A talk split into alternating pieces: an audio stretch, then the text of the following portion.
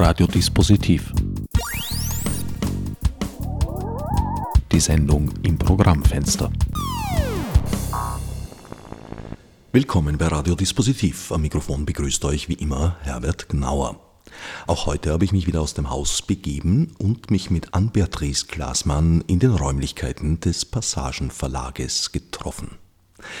Frau Glasmann, Sie sind Journalistin, haben sehr lange im Nahen Osten gelebt und gearbeitet und haben jüngst ein Buch herausgegeben in eben jenem Passagenverlag, der arabische Albtraum, Alb in Klammer, Untertitel Aufstand ohne Ziel. Es ist ein weites und ungeheuer komplexes Themenfeld. Entsprechend faktendicht ist das Buch geraten. Wo würden Sie den Anfang dieser Entwicklungen sehen, die aus unserer Wahrnehmung hier 2011 mit dem ägyptischen arabischen Frühling begonnen zu haben scheinen und bis heute eine Eskalation mit sich gebracht haben? Letzter Gipfelpunkt, die Attentate von Paris. Der Anfang, äh, das ist gar nicht so einfach zu sagen, weil natürlich viele Entwicklungen, die in den Jahrzehnten davor stattgefunden haben, letztlich kulminiert sind an diesem Punkt 2011, wo es in Tunesien dann losging und dann weiter äh, nach Ägypten die Dominosteine immer weiter umfielen. Ich denke, es ist ganz wichtig, dass man sich anschaut, welche Ideologien sozusagen die Staaten zusammengeschweißt haben, bevor das alles losging. Wir haben ja nach dem Ende der Kolonialzeit die Zeit der großen Ideologen gehabt. Wir hatten äh, in der arabischen Welt den Panarabismus, den Nationalismus, den äh, arabischen Sozialismus als eine besondere Spielart des Sozialismus, äh, beispielsweise im Südjemen, auch in Ägypten, im Irak, den Baathismus. Die Baath-Partei mit ihren verschiedenen Strömungen hatte ja die Macht im Irak und in Syrien. Das waren alles ideologische Bewegungen, die beispielsweise ethnische oder religiöse Differenzen völlig ausgeblendet haben. Diese Dinge haben alle gar keine Rolle gespielt. Nun ist es so gewesen, dass diese Bewegungen, die dann mit den Ideologen an die Macht kamen, nach einigen Jahrzehnten wirklich abgewirtschaftet hatten. Das heißt, die Menschen haben den Eindruck bekommen, beispielsweise in Syrien, dass der Basismus immer noch als Fassade existierte, aber eigentlich nur noch eine Fassade eben war, hinter der sich Vetternwirtschaft, Menschenrechtsverletzungen, Korruption befunden haben. Deshalb war irgendwo die, die Ideologie wie so eine leere Hülse geworden. Und äh, einiges davon ist ja beispielsweise in Syrien, auch in Ägypten ja dann aufgeweicht worden. Zum Beispiel hat man sich von der Staatswirtschaft langsam verabschiedet in Syrien. Dieses sozialistische Element ging zurück aber mit der Öffnung, der teilweisen Öffnung der Wirtschaft, ging eben keine politische Öffnung einher. Das heißt, das politische System war immer noch so starr, man hatte immer noch den Geheimdienststaat von vorher. Allerdings haben einige aus dem System dann wirtschaftlich profitiert. Und äh, in Ägypten hat es ja auch diese sozialistische Phase gegeben, was unter Sadat dann etwas aufgeweicht wurde. Ein Erbe sozusagen äh, dieser Zeit ist der aufgeblähte Staatsapparat in Ägypten, der auch ein großes Problem ist, weil der will ja finanziert werden. Da leisten viele Leute zum Teil sehr unproduktive Arbeit, äh, kosten aber. Das sind alles Probleme gewesen in Verbindung mit der sehr hohen Jugendarbeitslosigkeit, die dazu geführt haben, dass sich das dann irgendwann Bahn gebrochen hat. Also wir haben uns eigentlich immer gefragt, wann passiert es eigentlich? Also für, für uns, die wir uns dort bewegt haben, viele Jahre war eigentlich nie die Frage, wird hier irgendwann der Deckel vom Druckkochtopf fliegen, sondern die Frage war, ja, warum ist das eigentlich noch nicht passiert? Die Lebensumstände sind sehr schwierig und es gibt viele Ungerechtigkeiten und vor allen Dingen die fehlende Rechtssicherheit. Ich denke, das ist auch das größte Problem, was sozusagen über all diese Umbruchstaaten hinweg zu sehen ist, dass der Bürger eigentlich machtlos ist. Wenn er keine Beziehung nach ganz oben hat, kann ihm jederzeit alles passieren. Das ist einfach, wenn man sich das mal für sich selbst vorstellt, ein Zustand, mit dem man auf Dauer sehr schlecht zufrieden leben kann. Also wenn es mir zum Beispiel passiert, dass ich äh, in einen Verkehrsunfall gerate, wo ich selbst völlig unschuldig bin, aber der andere hat gute Beziehungen und ich habe die nicht, dann kann ich trotzdem hinterher im Gefängnis landen oder ich muss wahnsinnig viel Geld bezahlen, obwohl ich völlig unschuldig bin. Also es herrscht einfach äh, in diesen Staaten, in einigen immer noch, äh, ein Zustand der Willkür, der für den Bürger einfach äh, sehr schwer zu ertragen ist. Und viele Menschen kennen auch persönlich andere, die für Jahre im Gefängnis verschwunden sind wegen lächerlicher Vergehen, wegen politischer Äußerungen oder auch nur, weil man mal einen politischen Witz gemacht hat. Ja, das, das kann in Syrien mit einer jahrelangen Gefängnisstrafe einhergehen. Es waren also sehr restriktive, autoritäre Staaten. Der Druck wurde immer größer, das allgemeine Unwohlsein auch und hat sich dann entladen. Kann man das so zusammenfassen? Das kann man, würde ich sagen, schon so zusammenfassen. Äh, es ist natürlich in den einzelnen Staaten sehr unterschiedlich gewesen, zum Beispiel auch die Frage der Menschenrechte. Man kann natürlich nicht sagen, dass es in Tunesien so schlimm gewesen wäre wie in Syrien. Da liegen schon Welten dazwischen. Beispielsweise in Tunesien war die äh, Strategie des Ben Ali-Regimes äh, subtiler. Man hat zum Beispiel versucht, Oppositionelle öffentlich zu diskreditieren, indem man Medienkampagnen gegen sie gefahren hat und so. Es hat auch Vorfälle gegeben, wo jemand die Bremsschläuche am Auto zerstört worden sind. Äh, das auch und es sind auch Menschen inhaftiert worden, aber es war jetzt nicht dieser flächendeckende Geheimdienststaat wie in Syrien, wo Leute in ihrem Wohnzimmer sich nicht getraut haben zu sprechen, weil das Wohnzimmer verwandt war und äh, wo man äh, politische Oppositionelle für Jahre ins Gefängnis gesperrt hat zu Schwerverbrechern, wo sie dann mit 30 Leuten in einer Zelle äh, über Jahre vegetieren mussten. Und äh, Folter, ich meine, da gibt es natürlich schon Unterschiede. Ne? Also man soll jetzt nicht versuchen, das alles zu nivellieren und zu sagen, es war alles gleich, aber eben diese fehlende Rechtssicherheit, die mangelnde äh, Bedeutung des Wortes Staatsbürger. Ich denke, das ist etwas, was in all diesen Staaten der Fall war. Interessanterweise, weil Sie jetzt die Monarchien angesprochen haben, haben die sich ja als widerstandsfähiger entpuppt. Jetzt könnte man daraus schließen, das ist, weil die Araber gerne von Monarchen regiert werden. Äh, nein, das würde ich jetzt nicht so sehen. Äh, es ist vielmehr so, dass abgesehen von Marokko und Jordanien die anderen Monarchien, die Golfmonarchien, einfach widerstandsfähig sind, weil sie in der Lage sind, Geld an die Bevölkerung zu verteilen. Das ist ein ganz anderes Modell, ein ganz anderer Gesellschaftsvertrag, sage ich mal. Und äh, die haben wiederum, es hat ja doch Fälle von Protesten gegeben in Jordanien und in Marokko, in, in Jordanien noch mehr zu Beginn. Das wird jetzt gern vergessen, aber 2011 war da auch einiges los. In diesen beiden Staaten hat man gewisse Reformen umgesetzt. Nicht in dem Umfang, wie sich das manche gewünscht hätten, aber man hat gewisse Reformen umgesetzt. Gleichzeitig sind diese beiden Staaten unterstützt worden mit Investitionsfonds, äh, massiv unterstützt worden aus den Golfstaaten, wo man sagen würde, Moment mal, das ist ja geografisch ganz woanders, was haben die dafür ein Interesse?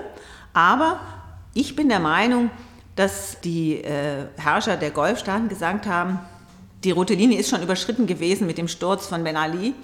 Wir wollen nicht, dass weitere arabische Herrscher, jetzt Bashar al-Assad in Syrien muss man mal ein bisschen ausklammern, ist ein Sonderfall, weitere arabische Herrscher gestürzt werden und vor allen Dingen bitte kein König.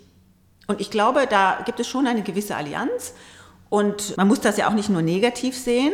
Auf der anderen Seite ist natürlich das Leben in den Golfstaaten ganz anders. Man kann das nicht vergleichen mit Nordafrika oder mit Jordanien.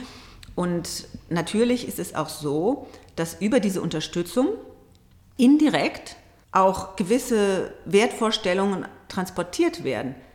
Das ist eigentlich eine ungewöhnliche Situation, weil wenn man zurückschaut, ein paar Jahrzehnte, waren eigentlich Staaten wie der Irak, wie der Libanon, äh, wie Ägypten, das waren sozusagen die kulturellen Zentren der arabischen Welt. Dort hat man hingeschaut. Heute dadurch, dass eben viel Öl gefunden worden ist am Golf und durch Geld auch Einfluss ausgeübt wird auf verschiedenen Ebenen, ist es so, dass die Golfstaaten den Ton angeben in vielerlei Hinsicht und dass inzwischen für viele Araber Dubai das Modell ist. Dubai wirtschaftlich, aber das geht natürlich auch ein bisschen einher mit dem Lebensstil, da gibt es jetzt Einflüsse in die andere Richtung, also sozusagen von, von Süden nach Norden. Das ist eigentlich schon eine neue Entwicklung, der wir vielleicht auch noch nicht genügend Aufmerksamkeit geschenkt haben. Sie beschreiben in dem Buch vor allem am Beispiel Ägyptens, dass die revolutionären Kräfte sehr uneinheitlich waren. Es waren verschiedenste Gruppen, unter denen die Religiösen die stärkste Struktur und die beste Organisation hatten zu diesem Zeitpunkt. Ja, die hatten dadurch einen gewissen Vorsprung. Und ich denke, das ist auch einer der Hauptfaktoren dafür, dass es dann nicht so funktioniert hat, wie sich die äh, ersten Protestgruppen das vorgestellt haben. Und das ist nicht nur ein ägyptisches Problem, aber eben auch vor allen Dingen in Ägypten ein Problem gewesen, dass man zwar das gleiche Feindbild hatte, aber überhaupt nicht das gleiche Ziel. Daher auch der Untertitel des Buches Aufstand ohne Ziel. Natürlich die einzelnen Menschen und die einzelnen Gruppen, die da partizipiert haben, die hatten natürlich schon Ziele und Vorstellungen, aber da war keine Gemeinsamkeit. Das heißt, die einen in Ägypten träumten von einem liberalen Staat, Menschenrechte, persönliche Freiheiten. Die anderen träumten von einem Staat mit einer stärker äh, islamisch ausgerichteten Regierung, wo der Einzelne gar nicht mehr Freiheiten hat, sondern sich einpassen muss in dieses Gefüge. Dann gab es welche, die hatten äh, Vorstellungen, die kamen mehr von der radikalen Linken. Das passt natürlich mit den Muslimbrüdern überhaupt nicht zusammen, weil die sind ja eigentlich äh, Kapitalisten von ihrem Gesellschaftsmodell her. Und so kam es dann zu den ersten Konfrontationen. Die Muslimbrüder, als sie dann gewählt waren, als sie an der Macht waren, ich meine, man darf auch nicht vergessen, sind ja immerhin gewählt worden, äh, haben dann diesen Unmut natürlich zu spüren bekommen und haben die Gegner, auch diese sogenannte Revolutionsjugend, immer wieder zum Dialog eingeladen. Das ist im Westen missverstanden worden, weil Dialog ist bei uns immer was Positives. Ja, wenn wir hören, da gibt es einen Dialog, da sagt man, Mensch, das sind ja ganz offene Leute und so, die wollen ja mit den anderen sich einigen. Aber das waren diese Dialogrunden, zu denen hinterher keiner mehr gehen wollte, weil man traf sich, die verschiedenen Gruppen haben miteinander über ihre Differenzen gesprochen und hinterher wurde das implementiert, was die Regierung sowieso vorhatte. Das heißt, es gab gar keinen Input, es wurde überhaupt nichts aufgenommen von der Kritik der anderen Gruppierungen, so dass die dann irgendwann gesagt haben, naja, also nur reden um des Redens willen, das brauchen wir nicht. Ja, also äh, wir gehen jetzt wieder auf die Straße. Heute scheint die Situation sehr stark geprägt von religiösen Konflikten. Ist das ein neues Phänomen oder ist da etwas aufgebrochen, was es schon sehr, sehr lange gab? Ich glaube, um nochmal zurückzukommen zu dem Faktor, äh, die Ideologien haben ausgedient, dass man in dem Moment, wo die Ideologien ausgedient haben, auf etwas zurückfällt, was älter ist. Ja, zum Beispiel in Libyen haben wir das auch gesehen. Das ist dann der Stamm, das ist dann die Religionsgruppe. Aber wenn wir uns zum Beispiel Ägypten anschauen, ich meine, das sind ja hauptsächlich sunnitische Muslime, es gibt auch Christen, ja, aber es sind äh, auch unter den sunnitischen Muslimen äh, gibt es äh, Differenzen. Also man kann das nicht darauf reduzieren. Auch in Syrien hätte das nicht so kommen müssen, wenn es nicht aktiv in diese Richtung gedrängt worden wäre von verschiedenen Akteuren. In Syrien hätte das kein Konflikt werden müssen zwischen verschiedenen Religionsgruppen. Äh, viele Leute in Syrien waren auch gar nicht so furchtbar religiös. Interessanterweise haben sich ja dann auch einige Bürgerwehren die sich gebildet haben Ende 2011, später islamistischen Brigaden angeschlossen, weil die Geld und Waffen hatten. Gar nicht mal unbedingt aus Überzeugung. Es wird interessant sein, eines Tages zu sehen, wie viele dieser Leute dann äh, sich von dieser Ideologie wieder verabschieden und sagen, ja, das war einfach nur den, den praktischen Gründen geschuldet und äh, ich habe damit eigentlich nichts am Hut. Aber dafür ist es noch zu früh, weil ich befürchte, das wird noch eine Weile dauern. Es wurden also verschiedene religiöse Richtungen, die durchaus koexistieren konnten, gegeneinander aufgehetzt. Kann man das so sagen? Das kann man auf jeden Fall so sagen. Und äh, das ist in einigen äh, Staaten der Region so passiert. Ich meine, der Libanon hält sich ja noch ganz wacker, weil dort hat man die Erfahrung des Bürgerkrieges ja schon hinter sich und ist deswegen sehr vorsichtig. Die Libanesen sind sehr vorsichtig, wenn man schaut, wie sehr sie in dem Syrien-Konflikt im Nachbarland involviert sind, die vielen Flüchtlinge, die in ihr kleines Land gekommen sind, die Extremisten, die mit den Flüchtlingen gekommen sind, die sich auch verbündet haben mit Extremisten im eigenen Land, die Anschläge, die es gegeben hat. Normalerweise hätte das alles schon auseinanderfliegen müssen.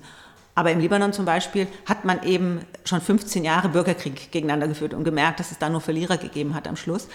Deswegen ist es dort anders.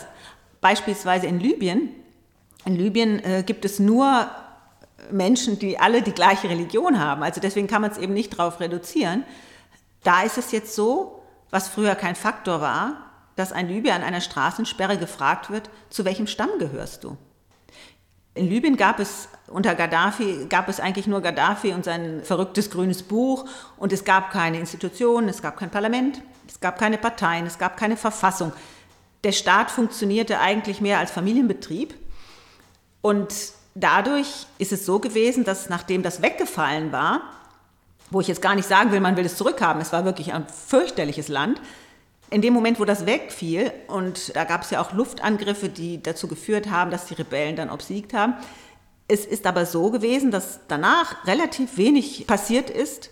Man hat den Libyern nicht sehr unter die Arme gegriffen, wahrscheinlich auch deswegen, weil viele äh, Regierungen beschäftigt waren mit dem, was in Ägypten passiert ist, so dass Libyen irgendwo ein bisschen hinten rübergefallen ist und dort ein großes Vakuum entstanden ist, wo die Menschen sich dann auch auf Dinge besonnen haben, auf Zusammenhänge, die älter waren als der Staat, in dem sie zuletzt gelebt hatten.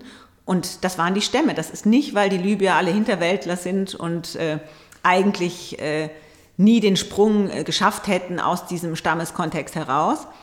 Außerdem hat es auch in Libyen ausländische Akteure gegeben, allerdings weniger aus dem Westen, die den Konflikt angeheizt haben. Die Wurzeln gehen also sehr, sehr weit zurück bis in die Kolonialzeit. Ja, aus der Kolonialzeit stammen ja auch viele Grenzen dieser Region. Das ist insofern problematisch, als dieses Empfinden, Bürger eines Landes zu sein, nicht überall so ausgeprägt ist. Also was hält uns zusammen? In Deutschland beispielsweise ist es äh, die Überzeugung, dass wir mit unserem Grundgesetz etwas haben, was unser Zusammenleben äh, regelt. In anderen Staaten wird dieser Zusammenhang nicht so sehr so empfunden. In Ägypten noch äh, relativ stark, äh, vielleicht mit Ausnahme ein bisschen der Beduinen auf dem Sinai, die sich äh, häufig diskriminiert fühlen. Aber das ist, sind Grenzen, die sind historische Grenzen, die gibt es schon sehr lang. Da hat man das Gefühl, ja, wir sind Ägypter. Das ist dann weniger problematisch. Aber beispielsweise in Syrien, äh, im Libanon, das sind Grenzen, die spät gezogen worden sind, Jordanien, da muss man eine andere gemeinsame Vision finden, die dieses Staatsvolk zusammenhält. Wie weit spielt der Nationalismus überhaupt eine Rolle? Oder denkt man eher in kleineren äh, Gruppierungen, eben auf Stammesebene oder sonstigen Ethnien oder in größeren Zusammenhängen? Versteht man sich als Araber? Ja, das ist eine interessante Frage. Da gibt es verschiedene Antworten drauf. Es gibt sicher Menschen, die in kleineren Gruppen denken die eben auf der Ebene des Stammes denken, der Großfamilie denken, der äh, Ethnie, beispielsweise in Libyen, wir sind Berber oder auf dem Sinai, wir sind Beduinen, äh, wir sind Nubier in Ägypten, im Süden von Ägypten. Dann gibt es den größeren Zusammenhang, wir sind Araber, aber im Moment ist der Trend ja so, dass viele sagen, äh, wir sind Muslime. Das ist interessanterweise deswegen, eine andere Definition von Nationalismus gibt, als wir sie bei uns haben. Wir aus der Erfahrung des Zweiten Weltkrieges denken bei Nationalismus häufig an einen Hurra-Nationalismus, der andere ausgrenzt. Und deswegen ist das Wort auch nicht so ganz neutral besetzt, sondern hat immer so einen Beigeschmack wo viele sagen, ja, aber da muss man auch immer aufpassen. Es ist schön, wenn wir beim Sieg der Fußballmannschaft die Fahne schwenken, aber wir müssen auch immer vorsichtig sein, weil wir wissen, was äh, zu viel Fahne schwenken bewirken kann. Das ist in den arabischen Staaten eigentlich anders, weil dort äh, Nationalismus eben dieses Verständnis von wir sind ein Staatsvolk beinhaltet und in Opposition steht zu diesem Zusammenhang, wir sind die islamische Umma, die islamische Nation, die Staatsgrenzen äh, sind für uns irrelevant. Das ist ja beispielsweise eine der Botschaften der ISIS-Terroristen. Die Staatsgrenzen sind für uns irrelevant. Wir sind, wir rechtgläubigen Muslime, wie sie von sich behaupten, wir sind das Staatsvolk sozusagen. Deswegen äh, ist der Nationalismus manchmal auch in dieser Region eine ganz hilfreiche Krücke, um größere Konflikte zu vermeiden. Wie weit stimmt die Interpretation, dass es ohne den zweiten Irakkrieg gar nicht zur Gründung eines islamischen Staates oder von ISIS gekommen wäre? Solche hypothetischen Fragen sind natürlich schwer zu beantworten. Es spielen da auch noch andere Gründe eine Rolle, auf die ich gerne noch kommen möchte. Aber es ist natürlich Fakt und nicht von der Hand zu weisen, dass islamistischer Terror vor 2003, also vor der US-geführten Invasion im Irak, kein Problem im Irak war. Es gab im Irak sehr viele Probleme. Das größte war das Problem der massiven Menschenrechtsverletzungen. Also ich habe sehr viele irakische Folteropfer getroffen, sehr viele Menschen, denen massives Unrecht widerfahren ist unter dem Regime von Saddam Hussein. Aber islamistischer Terror war in diesem totalen Überwachungsstaat kein Problem. Dieses Problem ist erst nach 2003 dort entstanden. Da gibt es, glaube ich, auch keine zwei Meinungen drüber. Da wüsste ich nicht, wer überhaupt das Gegenteil behaupten sollte. So, jetzt ist es äh, so gewesen, dass diese Invasion ja von vielen Irakern auch begrüßt worden ist. Das darf man nicht vergessen. Ich erinnere mich noch an einen Schiiten, den ich gesprochen habe in Basra. Das war vor der Invasion, der äh, als der Aufpasser von der Regierung mal weggegangen ist, äh, sich zu mir umdrehte im Auto und sagte, wissen Sie, Sie sind doch Journalistin, ich sage Ihnen eins, um Saddam Hussein loszuwerden, würden wir auch mit dem Teufel paktieren. Für uns ist der Teufel in Washington. Das ähm, wird immer gern vergessen. Es gibt viele Iraker, die haben das begrüßt. Ja, das Größte, was äh, an Problemen entstand, war das, was danach äh, passierte. Also es ist immer schwierig, in einem Unrechtsregime einen Neuanfang hinzukriegen. Die Frage ist, war das wirklich sinnvoll, die staatlichen Institutionen komplett aufzulösen?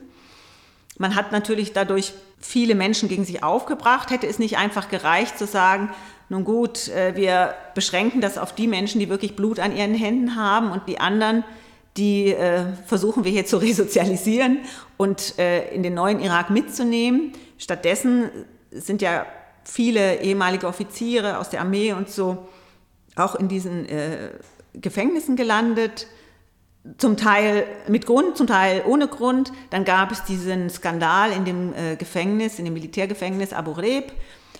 Ein ganz großes Problem hat sicher auch äh, nicht dazu beigetragen, den islamistischen Terror zu begrenzen, sondern ihm weiteres Futter geliefert.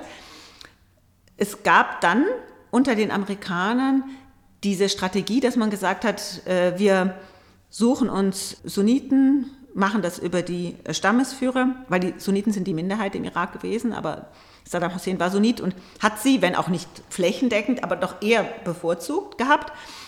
Also es gab viele von ihnen, weil er ihnen mehr traute, in führenden Positionen in der Armee beispielsweise.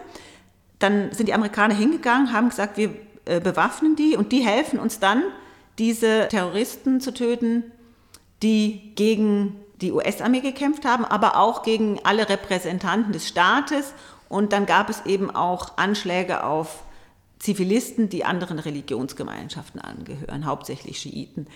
Das hat eine Weile lang funktioniert, dann sind die Amerikaner raus aus dem Irak, dann äh, hat die von den Schiiten in Koalition mit den Kurden geführte Regierung diese Bürgerwehren langsam äh, auslaufen lassen und einige von denen sind jetzt sozusagen zurückgegangen zu diesen Extremisten und Terrorgruppen, weil sie sich auch von der Regierung nicht repräsentiert fühlen, weil sie sich von der diskriminiert fühlen.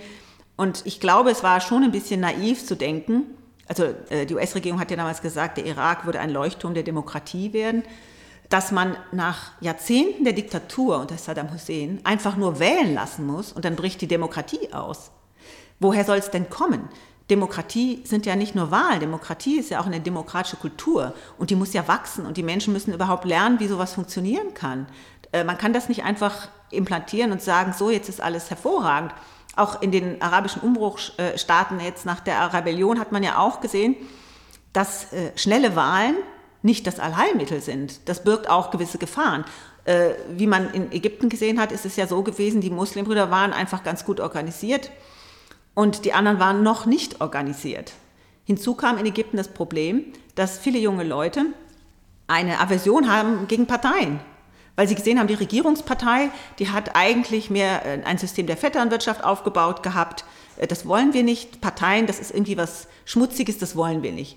Und damals hätten sie einfach sich organisieren müssen. Stattdessen haben sie gesagt, naja, wir wählen halt irgendwen und machen unterhalb der staatlichen Schwelle tun wir was Gutes, wir machen so zivilgesellschaftliches Engagement, wir organisieren Nachhilfe für Kinder aus armen Viertel, wir machen Impfkampagnen.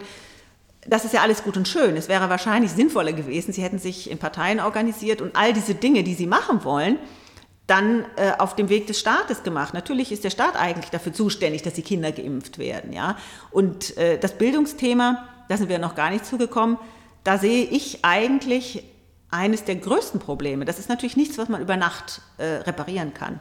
Und äh, das ist vielleicht auch einer der Gründe, weshalb es niemand so richtig anfassen will. Aber ich denke, da liegt der Schlüssel zum Erfolg. In Ägypten gibt es immer noch viele Analphabeten beispielsweise. Das Niveau der staatlichen Schulen ist schlecht. Dort äh, Arbeitsplätze zu schaffen, dort eine Ausbildung anzubieten, die vielleicht zum Teil auch so in Richtung geht, äh, Fachhochschule oder was bei uns die Lehre ist, dass man eben was Praktisches lernt und äh, nebenher zur Schule geht, zur Berufsschule. Das könnte sehr sinnvoll sein. Und das würde wahrscheinlich auch die Abwanderung aus Tunesien begrenzen, die Abwanderung, die über äh, illegale Einwanderung nach Europa läuft, die aber eben auch leider in den Terrorismus führt. Die Tunesier sind äh, prozentual gesehen, wenn man sieht, wie klein die Bevölkerung ist, relativ prominent vertreten äh, bei ISIS und das sollte einem durchaus zu denken geben. Könnte man sagen, dass der Westen aus Arroganz sich halt als Leitkultur verstehend sich dem Wunschtraum hingegeben hat, dass alle Gesellschaften quasi naturgemäß der Demokratie zustreben und dass man da nur das geeignete Regelwerk jetzt auf den Tisch legen muss und dann würde sich der Rest weiterentwickeln von selbst. Es ist schon so, dass einige Menschen, die diese Proteste angezettelt haben 2011, dass die durchaus auch schon Vorstellungen hatten, die von unseren äh, Vorstellungen eines funktionierenden Staatssystems gar nicht so weit weg sind. Man kann aber nicht sagen, dass die westliche Demokratie das Vorbild ist. Die Menschen dort sehen auch viele äh, Entwicklungen, die es hier gibt, die sie auch negativ finden. Und ich finde, das ist auch ihr gutes Recht. Äh, da kommen wir zu dem Thema der Arroganz. Beispielsweise, so im persönlichen Gespräch gibt es immer wieder Kritik an äh, das Auseinanderfallen der Familien in Europa. Man kümmert sich nicht um die alten Menschen. Da liegt jemand eine Woche in der Wohnung und ist tot und keiner bekommt es mit. Solche Sachen beispielsweise werden dort äh, auch aufgenommen und als etwas Negatives gesehen. Da möchte man nicht hin. Ja, also das, dass man sagt, wir haben auch bei uns Dinge, die sind besser. Jetzt mal abgesehen von der Religionsfrage, äh, wo ich immer sage, das heißt ja Glauben und nicht Wissen und deswegen muss man das auch nicht bis ins kleinste Detail miteinander ausfechten. Ich finde das eigentlich überflüssig. Aber ich denke schon, dass eben auch der Zugang zu Informationen über Satellitenfernsehen und Internet dazu geführt hat, dass man andere Einflüsse aufgenommen hat. Also im Irak beispielsweise früher waren Satellitenschüsseln verboten und Internet gab es nur an ganz wenigen Orten. Wir reden jetzt von der Zeit vor 2003. Ja? Es war natürlich Absicht, damit diese Einflüsse nicht kommen, dass man die Bevölkerung abschottet und innerhalb des eigenen Systems und des eigenen Propagandaapparats hält. In Libyen war das teilweise ähnlich. Und ich denke, dass dieser Einfluss, dass man sehen kann, andere Menschen leben anders, dass es schon so ist, dass sich die, die Menschen in der arabischen Welt einerseits sagen, da gibt es politisch Sachen, die finde ich besser, da gibt es aber gesellschaftlich Dinge, die lehne ich ab. Das ist auch okay, finde ich. Da soll jeder, jeder nach seiner äh, Fasson glücklich werden. Und wir müssen niemanden äh, missionieren, denke ich. Äh, es ist natürlich schon so, dass man sich fragen muss, was verbindet uns mit wem? Was sind unsere Kriterien? Wenn ich jetzt gesehen habe, in, in, in Saudi-Arabien beispielsweise gibt es ein Todesurteil gegen einen palästinensischen Dichter wegen eines Gedichts, wo man gesagt hat, äh, das ist gotteslästerlich, eine Strophe seines Gedichts. Das ist natürlich etwas, wo wir hierzulande sagen, äh, da komme ich einfach nicht mit, das ist für mich absurd. Sie beschreiben in Ihrem Buch eine ganze Reihe von paradoxen Effekten. Also, dass zum Beispiel in Syrien politische Gegner unterstützt wurden, um eine Opposition wiederum auf anderer Seite zu schaffen. Ja, das ist ein bisschen wie im Billardspiel, wenn man über Bande spielt. Äh, das ist nicht immer so leicht nachvollziehbar zu sehen, wie die Kugel da läuft.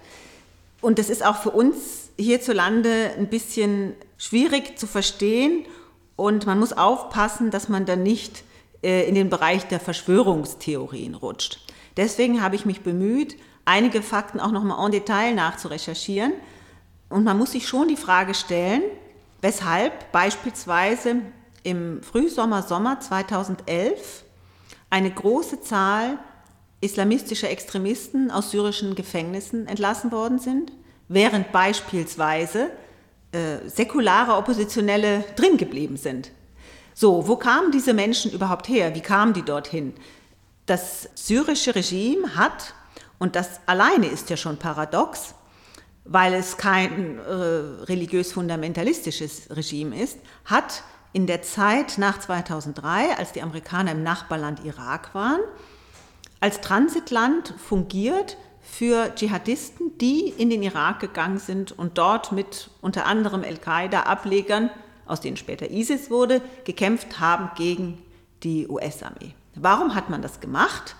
Man könnte sagen, das ist widersinnig. Und es ist auch nicht nur das Transitland gewesen, sondern es gab auch durchaus toleriert vom Staat sunnitische Prediger in Syrien, die aufgerufen haben zum Heiligen Krieg in Anführungsstrichen gegen die Amerikaner im Irak. Und ich bin selber einmal in diese Grenzstadt gefahren, Deir ez-Zor in Syrien. Das war ein Umschlagplatz sozusagen für diese Kämpfer. Und die saßen da auch ganz offen im Bus, man konnte die sehen, äh, die dann in den Irak gingen. So, warum hat man das gemacht? Die Idee dahinter war, die Amerikaner haben sich hier vorgenommen, Demokratie zu installieren äh, mit auch militärischen Mitteln, wie wir gesehen haben im Irak. Die Sorge war, wir sind als Nächste dran in Syrien. Es gab damals auch Witze, dass man gesagt hat, naja, und dann wir sehen uns übermorgen in Syrien. Ne? Also gemeint waren die amerikanischen Soldaten. So, indem man dieses Projekt, das sowieso äh, gewisse, da haben wir schon drüber gesprochen, Ausgangsschwierigkeiten äh, und Probleme hatte im Irak, torpediert hat durch die Entsendung dieser Dschihadisten, hat man geglaubt in Syrien, dass dadurch Syrien immunisiert und geschützt wird. Die Amerikaner haben das eine Weile sich angeschaut und waren dann ziemlich erbost und haben also versucht, auf diplomatischer Ebene die, die, syrische Führung dazu zu bekommen, das aufzuhören. Das hat nicht so richtig funktioniert. Dann gab es einen Luftangriff in Syrien, ausgeführt von der US-Luftwaffe aus dem Irak kommend. Und es war auch ein Ort ganz in der Nähe der irakisch-syrischen Grenze, der dort getroffen wurde. Und wie dann hinterher zu erfahren war, war das wohl so eine Art äh, Safe House für diese Dschihadisten. Das war also dann ein Schuss vor den Bug, dass man gesagt hat, liebe Syrer, lieber Präsident Assad, wir machen das nicht mehr länger mit. Und dann äh, ist es auch tatsächlich weniger geworden. Und viele dieser Dschihadisten haben auch desillusioniert den Irak wieder verlassen, diejenigen, die es überlebt haben, weil sie zum Teil festgestellt haben, das ist nicht das, was sie sich gedacht haben. Sie wollten also gegen die Amerikaner dort kämpfen. Natürlich auch äh, mit extremistischen Ideen im Kopf, aber dann haben sie gesehen, dass da auf Märkten sich Selbstmordattentäter in die Luft sprengten und Zivilisten getötet haben. Das war auch nicht für alle dieser Menschen, die da hingegangen sind, ihr Ziel. Jedenfalls, einige kamen wieder zurück und die Syrer unter ihnen landeten dann im Gefängnis in Syrien. Vor allen Dingen im Sednaya-Gefängnis. Und diese Leute sind entlassen worden aus der Haft im Sommer 2011. Und man kann davon ausgehen, dass diese Gruppe, die auch im Gefängnis Kontakt hatten untereinander, dass die auch unterwandert sind äh, vom syrischen Geheimdienst. Weil ich sag mal, äh, in dieser Beziehung hat man in Syrien noch nie etwas dem Zufall überlassen. Ja? Äh, wenn man dann verfolgt, also einige von denen leben heute nicht mehr, aber wenn man dann verfolgt, was aus diesen Entlassenen geworden ist, einige von ihnen wurden dann Kommandeure islamistischer Rebellenbrigaden. Das ist schon widersinnig und auffallend ist auch, dass ja von Seiten des syrischen Regimes ja von Anfang an gesagt worden ist, dies hier ist ein Kampf des legitimen, säkularen Staates gegen islamistische Terroristen, obwohl dies ja am Anfang des Konflikts gar keine Rolle gespielt hat. Ja? Später hat sich die Sache dann geändert, aber das war von Anfang an die offizielle Linie. Das ist schon interessant. Äh, Im Sinne einer self-fulfilling prophecy, dass später dann genau dieser Zustand eingetroffen ist, von dem am Anfang die Rede war, der aber am Anfang so gar nicht stattfand. Auf der anderen Seite konnte eigentlich auch das syrische Regime darauf zählen, dass, wenn man das den äh, arabischen Staaten und vor allem denen, die da noch Luft und Geld hatten, sich darum zu kümmern, man darf ja nicht vergessen, äh, Libyen, Ägypten, äh, Tunesien, Jemen, da war ja viel los, aber zum Beispiel die Golfstaaten hatten ja durchaus Kapazitäten, sich darum zu kümmern, dass die bestimmte Gruppierungen äh, bevorzugen würden und dass das jetzt nicht unbedingt liberale Gruppen sind, das war ja nun auch absehbar. Assad hat also definitiv das riskante Spiel gespielt, dass er seine Gegner versucht hat, kontrolliert zu radikalisieren, um Unterstützung des Westens zu bekommen?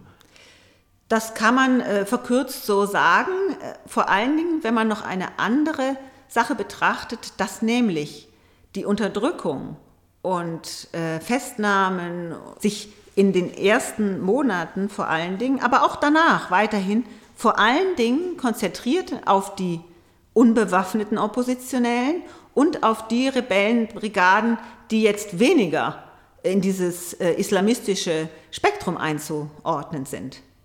Diese Menschen, von denen ich einige getroffen habe, äh, haben mir dann gesagt, also wir sind hier völlig, also wer es überlebt hat, kann man ja sagen nur, wir sind völlig eingequetscht gewesen zwischen auf der einen Seite dem Regime und auf der anderen Seite den Extremisten. Also wir mussten sozusagen vor beiden Seiten Angst haben. Und wenn man sich auch militärisch anschaut, was dann passiert ist in den Jahren 2012, 2013, 2014, so haben ja vor allen Dingen das Regime und die äh, Nicht-ISIS-Gruppen, ja, die nicht Al-Qaida-affiliierten Gruppen gegeneinander gekämpft. Ja. Das äh, ist schon auch interessant.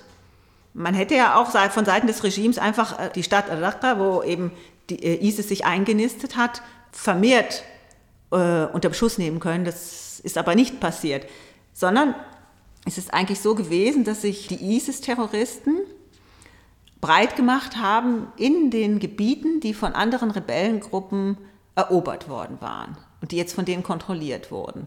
Ja, also man muss sich das eigentlich vorstellen wie der Parasit im Wirtstier, ja. Und die anderen Rebellen haben das Problem aber auch anfangs unterschätzt. Das heißt, sie haben auch strategisch große Fehler gemacht. Sie waren der Meinung, ja, jetzt kommen diese Islamisten, das sind nützliche Idioten aus unserer Sicht und die benutzen wir jetzt, um gemeinsam gegen das Regime zu kämpfen und hinterher werden wir sie wieder los. Es gibt auch Teile der unbewaffneten Opposition, die so gedacht haben. Und das war, wie wir heute sehen, extrem kurzsichtig. Und einige haben das auch mit ihrem Leben bezahlt, diese Kurzsichtigkeit. Wie erklären Sie die Anziehungskraft für Moslems, die in Europa, in europäischen Staaten aufgewachsen sind, schon in zweiter Generation? Das ist äh, ein sehr trauriges Kapitel, muss man sagen.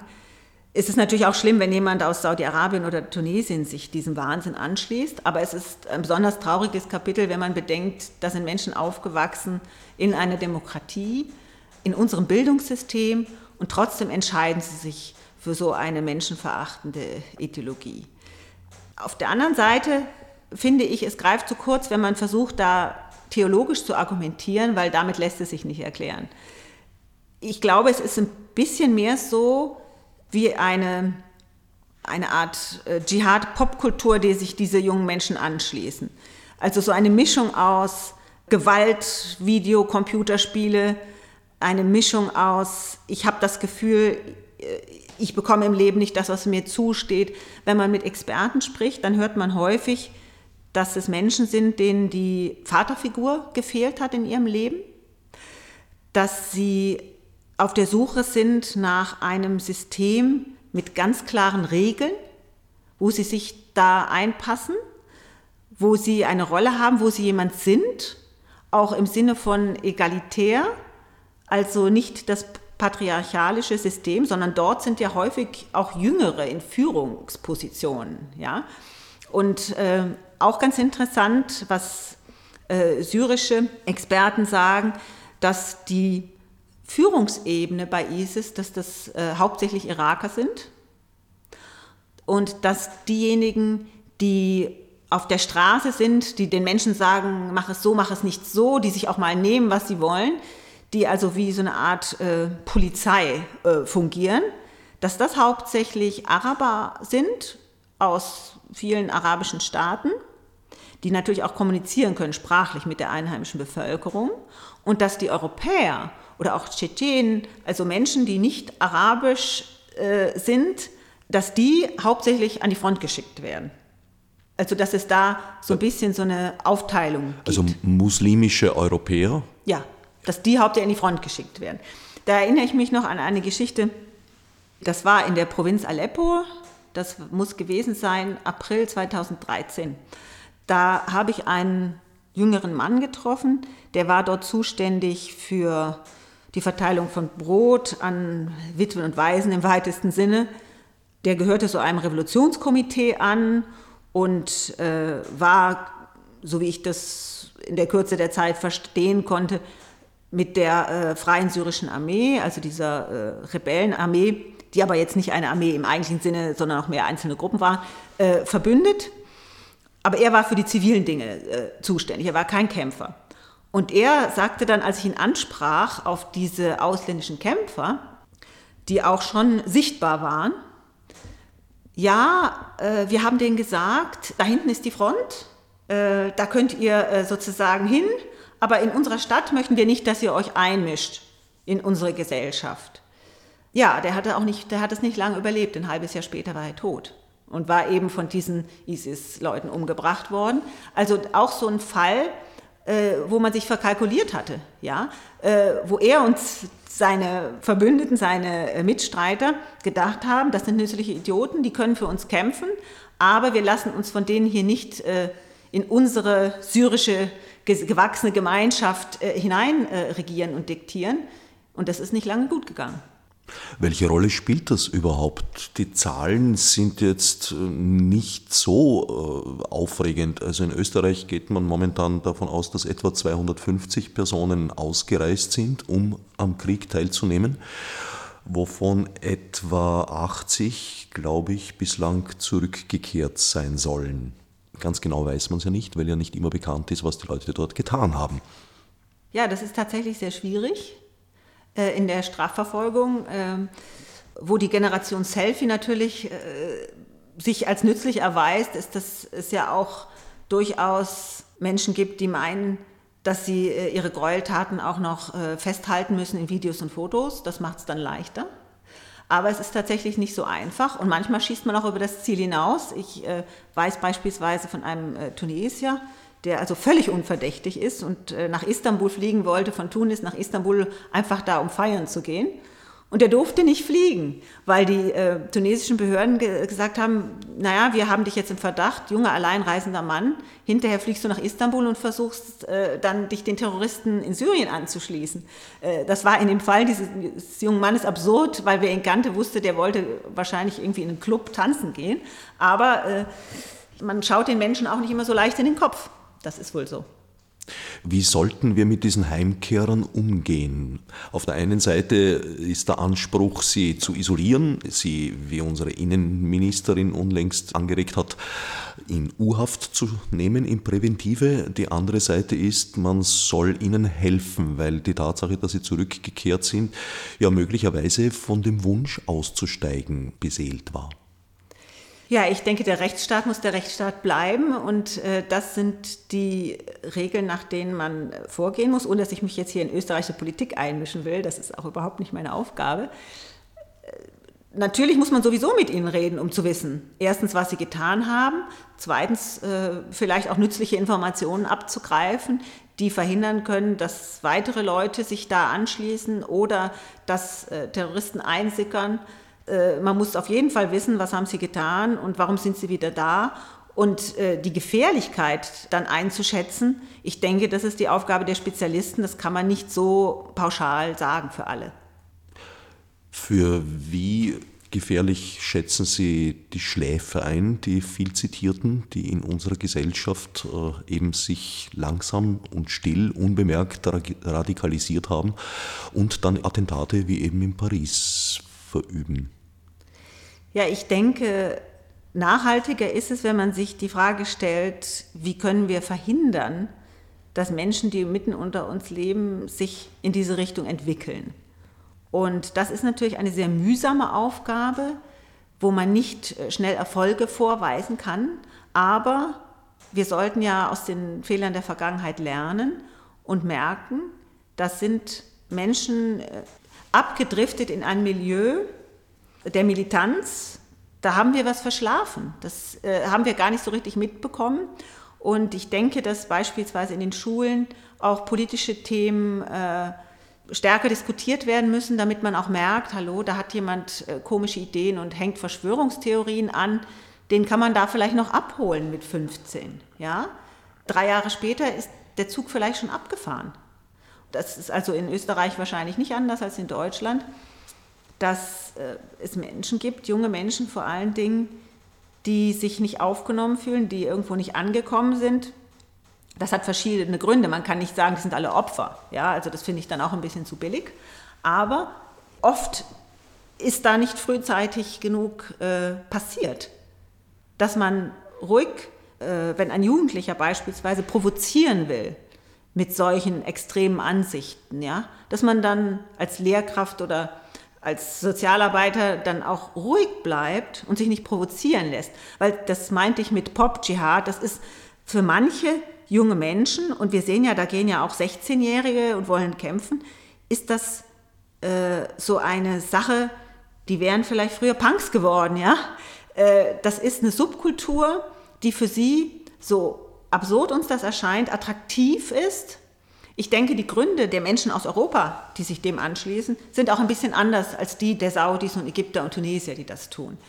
Die zum Teil denken, ja, ich möchte äh, was erreichen, das schaffe ich nicht in meinem Leben, dann gehe ich dahin und anders als bei Al-Qaida, wo sozusagen das Versprechen äh, im Jenseits nur war, gibt es ja da die Idee, es gibt ein Gehalt, es gibt eine Rolle in dieser Organisation, und ich kann dann vielleicht auch ein, ein, Haus von einem Vertriebenen einfach übernehmen, was ich mir sonst nie leisten könnte. Und dann gibt es für mich auch eine Frau und solche praktischen Überlegungen. Ich denke, dass das für die Extremisten, die aus Europa gehen, nicht der Grund ist. Dass die einfach eher so in diese Richtung der äh, jugendlichen extremen Rebellion gehen. Ja? Also dass das einfach andere Gründe sind. Ließe sich sagen, dass der Erfolg der dschihadistischen Propagandisten bei europäischen Moslems unter anderem darauf beruht, dass sie einfach die besseren Sozialarbeiter sind? Das würde ich jetzt gar nicht mal so sagen, aber vielleicht stellen die, äh, die gewisse Nähe her über die gemeinsame Herkunft, über die gemeinsame Religion und finden da den Ansatz.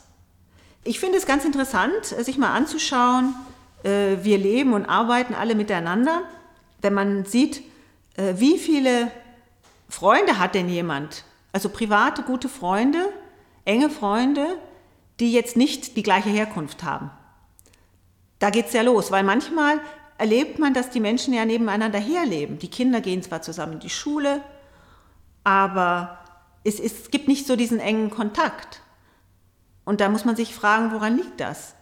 Also man hat ja dadurch, dass man gemeinsam aufgewachsen ist, ja auch Gemeinsamkeiten. Wenn sich aber äh, zeigt, dass jemand nur Freunde hat, die auch aus Nordafrika kommen oder auch aus der Türkei kommen, dann müssen wir uns doch fragen, leben wir nicht nebeneinander her? Leben wir wirklich miteinander? Und ich denke, wenn es mehr miteinander ist, dann lassen sich viele Probleme auch schon im Keim ersticken. Die Situation in der Region im Nahen Osten stellt sich weitgehend undurchsichtig, Verfahren dar, die Fronten wechseln, die Allianzen wechseln. Die Stimme eines liberalen Islams ist aus der Region kaum mehr zu hören oder eigentlich gar nicht mehr. Wie sieht es mit Perspektiven aus? Wie könnte sich das Ganze doch noch vielleicht zum Positiven wenden? Die Stimme des liberalen Islam gibt es natürlich auch, aber die Extremisten sind einfach qua ihrer Natur lauter, das muss man sagen. Ich habe dieses Buch auch geschrieben, weil ich eben gedacht habe, es gibt viele Menschen hierzulande, die aus dem Thema sich verabschiedet haben, weil es ihnen, wie Sie vorhin sagten, zu komplex geworden ist, zu kompliziert. Und deswegen habe ich gedacht, ich äh, bemühe mich jetzt mal die Zusammenhänge zu erklären und da habe ich eigentlich auch das meiste Hirnschmalz reingegeben, die Struktur des Buches so anzulegen, dass man da so einen Leitfaden bekommt. Und äh, dass der Leser das Gefühl hat, ja, ich verstehe jetzt wieder, was mit was zusammenhängt und was die Ursachen und was die Folgen sind, weil manchmal wird es dann auch verwischt. Wie im Falle Syriens, da haben wir ja schon drüber gesprochen, da wird dann die äh, Folge zur Ursache umdeklariert. Ja? In, in, Libyen ist das auch ganz ähnlich gewesen. Damals äh, haben ja beispielsweise die Gegner der Militärintervention gesagt, äh, das ist ein Land von Hinterwäldlern und, und äh, Stammesdenken und das geht überhaupt nicht gut. Auf der anderen Seite war es ja schon erstaunlich, dass so wenig passiert ist nach der Intervention politisch an Unterstützung, so dass das auch so ein Fall gewesen ist, wo dann etwas eingetroffen ist, wovor gewarnt worden ist, aber eigentlich deswegen, weil in der Zwischenzeit was unterlassen worden ist. Also ich finde es wichtig, weil das auch sozusagen unsere direkte Nachbarschaft ist, dass wir nicht aussteigen aus diesen Themen, sondern dass wir da dranbleiben. Denn wir sind auch die Hauptbetroffenen, wenn es schief geht. Ich meine, äh, wir haben ja über US-Interventionen gesprochen. Es kommen jetzt viele Menschen aus Afghanistan, es kommen Leute aus dem Irak, sogar aus dem kurdischen Nordirak, der ja immer hingestellt wird als ein Ort, wo es ja noch halbwegs äh, sicher ist und, und funktioniert. Die Menschen aus Syrien äh, sind auf der Flucht. Der Terrorismus ist ein Problem, das bedauerlicherweise in unserer Mitte angekommen ist. Wir können es uns einfach gar nicht leisten, wegzuschauen. Und äh, diese Syrien-Gespräche in Wien, wo jetzt die Syrer diesmal nicht dabei waren, sondern alle, die sonst noch involviert sind, oder sich engagieren wollen, ja, das ist ein äh, notwendiges Prozedere, wo man nicht drum herumkommt, auch wenn es sehr, sehr schwierig ist. Wir können es uns nicht leisten, zu sagen, wie das 2011 teilweise passiert ist, äh, wir überlassen das den Staaten der Region. Das war ja diese Denke, dass man gesagt hat, wir können nicht alles machen, die USA wollen nicht mehr der Weltpolizist sein, wir überlassen das den Staaten der Region. Wir haben jetzt gesehen, was dabei herauskommt. Äh, es gibt jetzt die Frage, ob man das nicht hätte vorhersehen können, aber das äh, macht jetzt auch keinen Sinn, da im Nachhinein darüber zu streiten und zu sagen, äh, wer es jetzt besser wusste, es ist jetzt so, wie es ist. Und es ist einfach so, dass wir ganz genau hinschauen sollten und identifizieren müssen, wer kann da wirklich Partner für uns sein und wer nicht. Auf welcher Basis treffen wir diese Entscheidung? Sind die Menschenrechte unser Maßstab? Ist Demokratie unser Maßstab? Sind geostrategische Stabilitätsüberlegungen unser Maßstab? Sicher ist Stabilität wünschenswert. Auf der anderen Seite haben wir aber gesehen, dass diese bleierne Stabilität der Vergangenheit auch nur eine gewisse Zeit lang funktionieren kann. Wenn der Druck zu groß ist, dann ist damit zu rechnen, dass sich dieser Druck irgendwann entlädt und da haben wir gesehen, was passiert ist. Also Deswegen der Überwachungsstaat, die Unterdrückung politischer Andersdenkender ist auch etwas, was nicht dauerhaft funktionieren kann. Gerade in einer globalisierten Welt, wo die Menschen eben sehen, es geht auch anders. Auch der Westen stellt sich ja alles andere als einheitlich dar. Auch hier gibt es verschiedenste Positionen. Mal angenommen, er würde an einem Strang ziehen, was könnte, sollte er tun? Naja, wenn schon mal die Europäer alle an einem Strang ziehen, dann ist schon viel gewonnen. Also wir wollen jetzt nicht überambitioniert sein. Ich denke schon, dass man beispielsweise mit der Türkei sprechen muss, weil sie aufgrund der Nachbarschaft zu Syrien eine bedeutende Rolle spielt, weil sie als ein Land, in dem viele Flüchtlinge untergekommen sind, eine wichtige Rolle spielt. Die Frage ist halt, äh, wie man das macht, äh, wann man das macht. Ich denke, dass es sicher sinnvoll sein kann, zu versuchen zumindest, die Türkei bei der Lösung einiger dieser Probleme ins Boot zu holen. Natürlich geht das nicht um jeden Preis, aber es hat ja auch beispielsweise mit dem Iran diese Einigung über das Atomprogramm gegeben. Das hat Jahre gedauert, das war sehr schwierig und niemand würde behaupten, dass wir jetzt ideologisch absolut auf einer Linie sind mit dem Iran.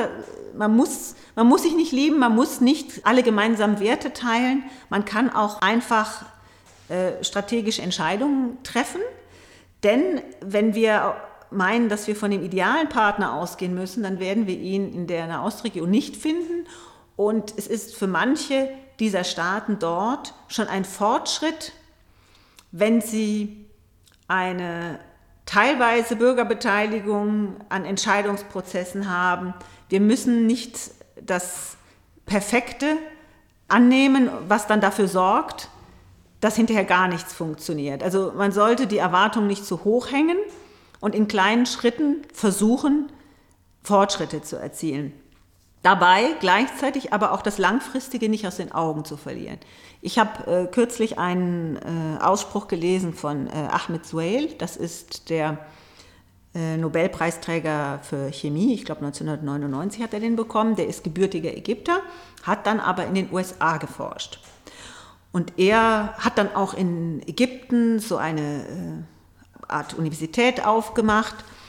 Er sagt, es ist nicht so, dass im Westen jeder ein Genie ist und wir in der arabischen Welt sind alle Dummköpfe. Aber es ist so, dass sie im Westen denjenigen, der wenig Talent hat, so lange fördern, bis er irgendeine Form von Erfolg hat, während es bei uns so ist, dass wir den potenziell Erfolgreichen so lange niederhalten, bis er scheitert. Und ich denke, man muss eben auch dort ansetzen bei dem Bildungs- und Arbeitsmarktthema. Das darf man nicht aus den Augen lassen, weil dann wir die Probleme wieder in einer neuen Welle kommen. Das kommt und geht und kann unterdrückt werden und kommt wieder hoch. Deswegen, wenn man an nachhaltigen Zielen dranbleiben will, dann muss man dieses Thema offensiv angehen. Sehen Sie mittelfristig eine Chance für Entspannung? Vielleicht wird es erst noch mal schlimmer, bevor es wieder besser werden kann. Ich bin jetzt auch nicht mit prophetischen Fähigkeiten ausgestattet und es gibt auch sehr viele Akteure. Und manches ändert sich auch schneller, als man das voraussagen kann. Also die jüngste Eskalation zwischen Russland und der Türkei, das ist auch etwas, das konnte man jetzt nicht vor drei Monaten äh, vorhersagen und welche Weiterungen das haben wird. Also ich glaube, es wird noch eine sehr rumpelige, lange Strecke vor uns allen liegen und es sind ja auch viele Hasardeure unterwegs. Da ist man auch vor negativen Überraschungen nicht gefeit. Ich danke an Beatrice Glasmann für das Gespräch. Das Buch, von dem wir ausgegangen sind, Der arabische Albtraum, Aufstand ohne Ziel, ist erschienen im Passagenverlag.